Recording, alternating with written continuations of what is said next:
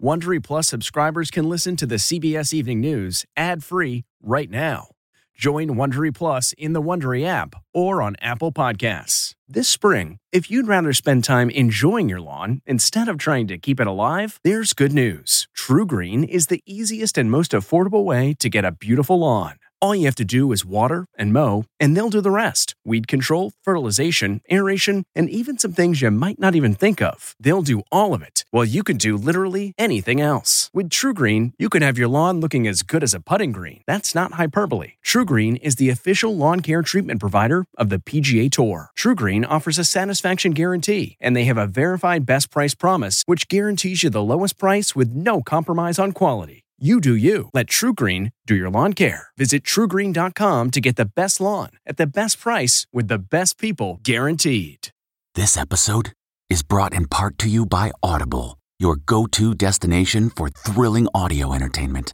Whether you're looking for a hair raising experience to enjoy while you're on the move or eager to dive into sinister and shocking tales, Audible has an exclusive collection of thrillers from best selling authors that will keep you on the edge of your seat like James Patterson's first audio only thriller, The Coldest Case.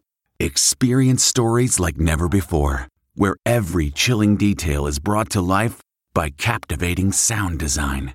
Plus, as an Audible member, choose one title a month to make yours forever. And now, new members can try Audible free for 30 days. Just visit audible.com slash WonderyPod or text WonderyPod to 500 500. That's audible.com slash WonderyPod or text WonderyPod to 500 500. Tonight, President Biden under pressure to speed up the evacuation of American citizens stranded in Afghanistan as desperation sets in for those trying to get out. Chaos outside the Kabul airport. A baby passed over the wall as U.S. troops fired tear gas to control the crowd. And the unfolding humanitarian disaster in Doha, where many of the Afghan evacuees are going. Plus, our interview with the president's national security advisor. How can you make sure every American is out if you don't know how many Americans are in Afghanistan? The U.S. Capitol on edge. Snipers and bomb sniffing dogs deployed after a man claims to have an explosive in his truck. What we're learning about the standoff. Was it domestic terror? Hospitals on the brink. A shortage of nurses and doctors. And in southern states, a lack of ICU beds as the COVID summer surge gets worse. Flood emergency. Up to 20 people unaccounted for in North Carolina. And could Tropical Storm Henri hit New England this weekend? Haiti's suffering. Doctors struggle to treat 12,000 earthquake victims. No food, no water for thousands living in tents.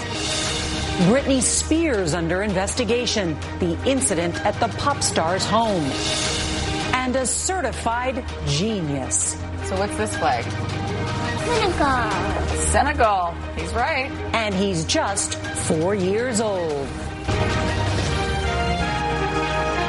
This is the CBS Evening News with Norah O'Donnell, reporting from the nation's capital. Good evening to our viewers, and thank you for joining us. We're going to begin with the troubling situation in Afghanistan. Thousands of Americans are stranded, but neither the State Department nor the Pentagon can say exactly how many are still there. Over the last five days, 7,000 people were flown from Kabul. Well, tonight, desperate crowds continue to swarm the airport. That's even if they can get there. The Taliban are turning people away at their checkpoints. But demonstrators took to the streets throughout Afghanistan, waving the country's flag in defiance. And those protesters were met with retribution by the Taliban. Well, back here in Washington, President Biden spent the day meeting with his team on the Afghan crisis. And we're going to hear from his national security advisor, Jake Sullivan, in just a moment.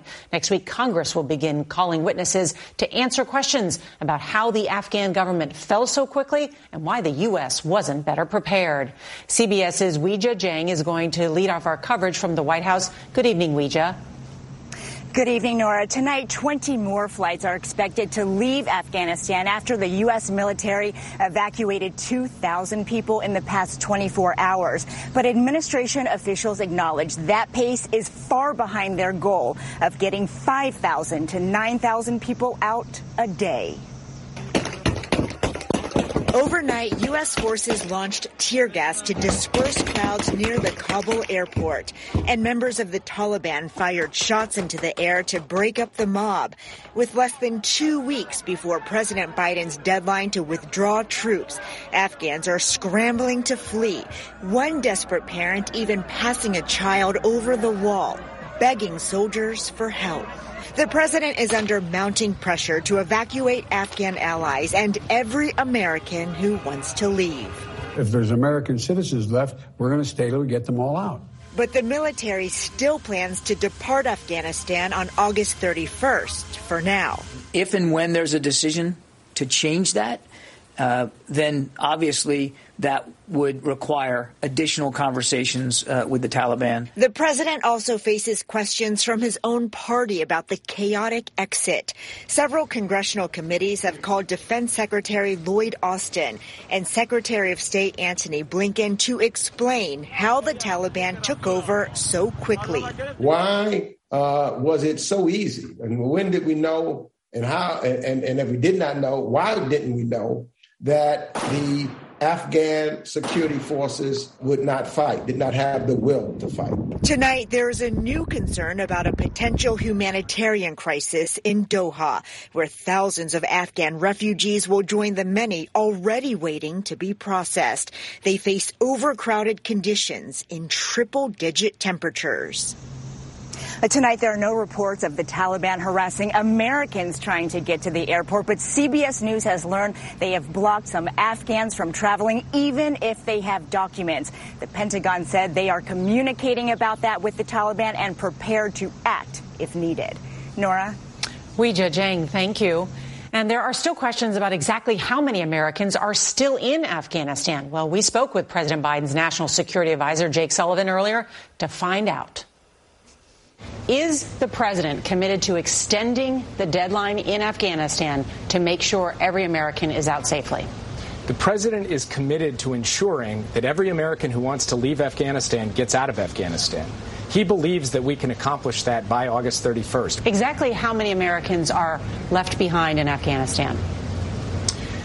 Well, Norah, the U.S. government doesn't actually know the precise answer to that question, and that's because we ask every American who comes to Afghanistan to register with the U.S. Embassy.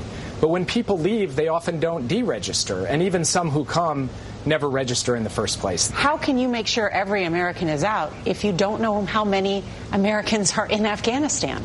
One is the entire database of Americans that we have in Afghanistan and we can go to them through every means of contact we have and reach out and say, if you want to come home, if you want to get out, come to the airport. The second way is to broadcast through every means available radio, television, the internet to reach Americans so that they have the information they need to be able to come home. Well, the clock is ticking. The deadline is approaching. It's just 12 days away. You think you can have all that buttoned up by then? We can move thousands of people every single day between now and the end of the month. We have plenty more seats on flights than we believe that there are possibly Americans still in Afghanistan, and there is plenty of time to get to the airport. So, yes, we believe that over the course of the coming days, it is completely feasible for us. Is there any indication that U.S. personnel are in danger if they're not out of Afghanistan by August 31st? This is a risky, dynamic, and dangerous situation today. We're clear eyed and mindful of those risks. But what we have made clear to the Taliban is if they interfere with the passage of any American, if they disrupt our evacuation operations at the airport, they will be met with a swift and forceful response. That was Jake Sullivan. All right, here in Washington, part of the nation's capital was on lockdown for hours today, and now we're learning more about the man who triggered the security scare. He claimed he had a bomb, causing the evacuation of some government buildings. CBS's Jeff Pegues reports. For five hours, Floyd Roseberry held police at bay after driving his pickup truck onto the sidewalk in front of the Library of Congress just across from the U.S. Capitol and claiming to have a bomb. The revolution's on. Roseberry live streamed the standoff on Facebook, requesting to speak to the president. I don't want to die, Joe. And ranting about the end of the war in Afghanistan. Just like the people in Afghanistan want to go home. The 49 year old from North Carolina said that he had a propane gas container in the back of the truck. The driver of the truck told the responding officer on the scene that he had a bomb and what appeared, the officer said, appeared to be a detonator in the man's hand. He claimed the detonator would trigger the gas container if police, including snipers posted around the perimeter, shot him. Congressional offices were evacuated and streets were sealed off as bomb sniffing dogs searched for additional explosives Roseberry claimed to have knowledge of. Investigators negotiated with him for several hours. And at around 2 p.m., when they were trying to deliver a cell phone to him, he surrendered. A relief to police. We had information and, and evidence of, of what was in the bed of his truck, um, and there were some things that were concerning. There was no bomb in the truck, but possible bomb making materials were found. The incident comes just eight months after the January 6th attack. The security fencing around the Capitol was removed last month, but a recent law enforcement bulletin warned of conspiracy theories gaining traction, leading to individuals or small groups embracing violent tactics. At this hour, there is still an active investigation, and while investigators believe that this suspect acted alone, they're still checking into whether he has links to others or domestic terror organizations. Meanwhile, his ex-wife is speaking out, and she believes that he is mentally unstable and also fed up. Norah. Jeff Pegues, thanks so much. Well, tonight there is a desperate search to find about 20 people unaccounted for after the remnants of Tropical Storm Fred caused deadly flash floods in western North Carolina. CBS's Jesse Mitchell reports from on the ground. The search for the nearly two dozen unaccounted for runs as far and wide as the devastation itself. This is my house. The remnants of Tropical Storm Fred dropped more than a foot of rain in three days, turning homes into slow floating projectiles. There were copious amounts of water that came down those ridges and, uh, and inundated those communities. Nearly 100 people had to be rescued. First responders are following cell phone signals and 911 reports to find those still missing, many of whom they know personally. That's 47 miles of riverbank that we're going to have to look for potentially victims in the river that were washed down. Sherry Mincy said her home floated a half mile downstream as she watched from inside. All of a sudden, I felt this jerk and the trailer started floating down the river. The storm left behind an estimated $300 million in initial damage costs. It'll be months before the Mills family feed store will be back in business. We've been able to reopen. A lot of these folks or businesses are gone. Rebuilding is going to take a lot, Norah. People's lives were washed away in an instant, but no one here is talking about quitting. In fact, one of the family members here says they are putting mud, sweat, and tears into these efforts. Jesse Mitchell, thank you so much. Well, tonight, Tropical Storm Henri is on track to strengthen into a hurricane by tomorrow night. It's expected to keep strengthening and could dump up to eight inches of rain on southern New England Sunday into Monday. Henri could be the first hurricane to directly hit New England in 30 years. We want to turn now to the COVID pandemic and an alarming shortage of hospital beds for COVID patients across the South. Rural areas are being especially hard hit. Here, CBS's Janet Shamlian. Tonight in hospitals across the South, it's not unlike the pandemic's darkest days a battlefield. To the central.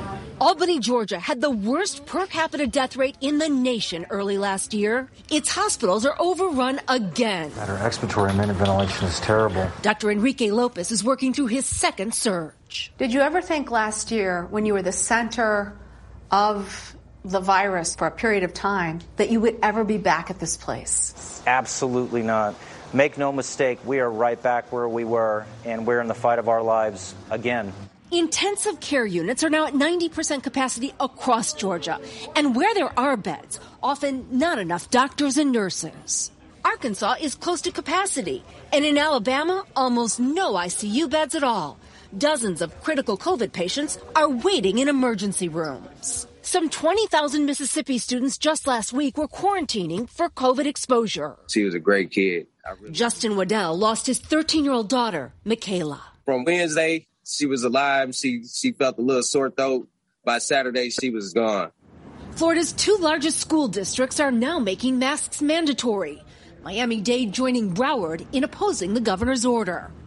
A new Oxford University study finds fully vaccinated people with breakthrough infections carry a similar amount of the virus as the unvaccinated who get the Delta variant COVID. You've been through the ringer. With Delta sweeping the region, Dr. Lopez says the suffering is unimaginable.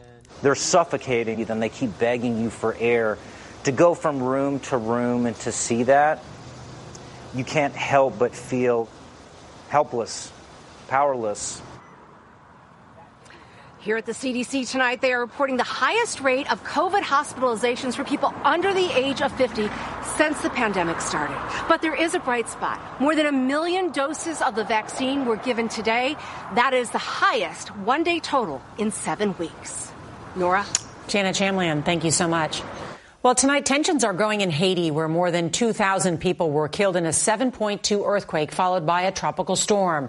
The biggest challenge is getting food and medical care to survivors, and it is not happening fast enough. CBS's Vladimir Duthiers embedded with Doctors Without Borders in the Haitian capital. Tonight, rescue and recovery efforts continue in remote areas to save lives. Since Sunday, the U.S. Coast Guard has medevaced over 200 people. In the remote village of Annette, they transported 20 critically injured people to the capital. Outside Les Cayes, Mireille says people are sleeping in the streets. We feel left behind. But the need is immense. People wait outside this airport metal fence as helicopters arrive with food supplies. Hospitals in Port au Prince are at capacity, and doctors are struggling to treat the over 12,000 earthquake victims. Here at this hospital run by Doctors Without Borders, victims of the earthquake are brought here, transported by aircraft where they're stabilized. Once they're stabilized, they're taken to local area hospitals where they undergo major surgery.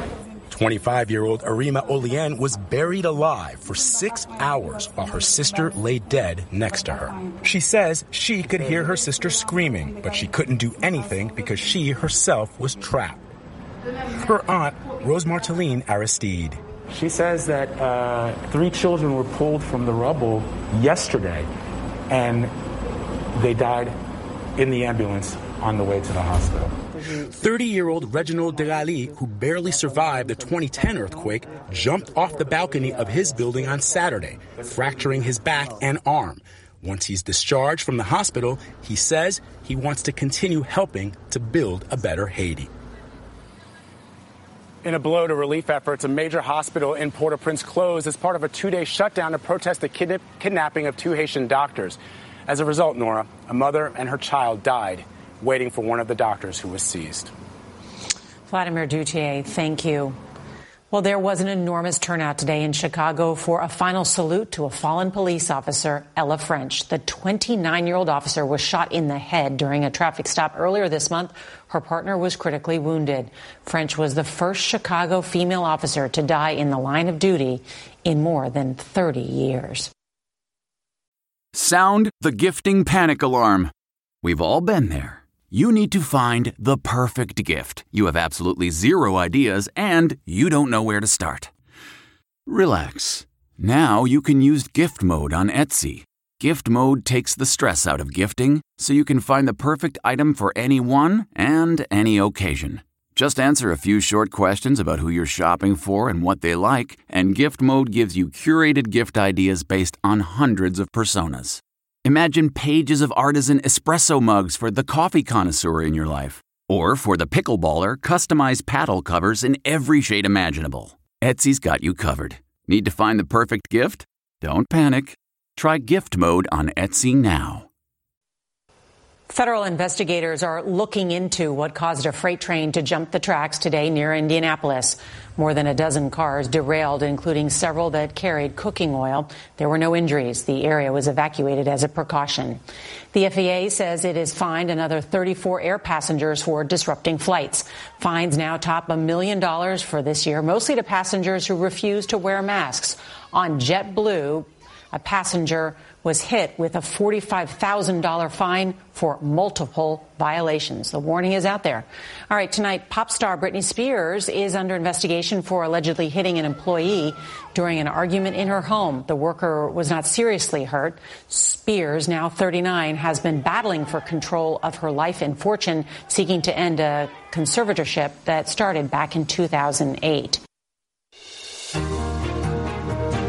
We want to introduce you to an incredible four year old. He knows his geography and his capitals, and he's not even in kindergarten. Here's CBS's Jamie Yuccas.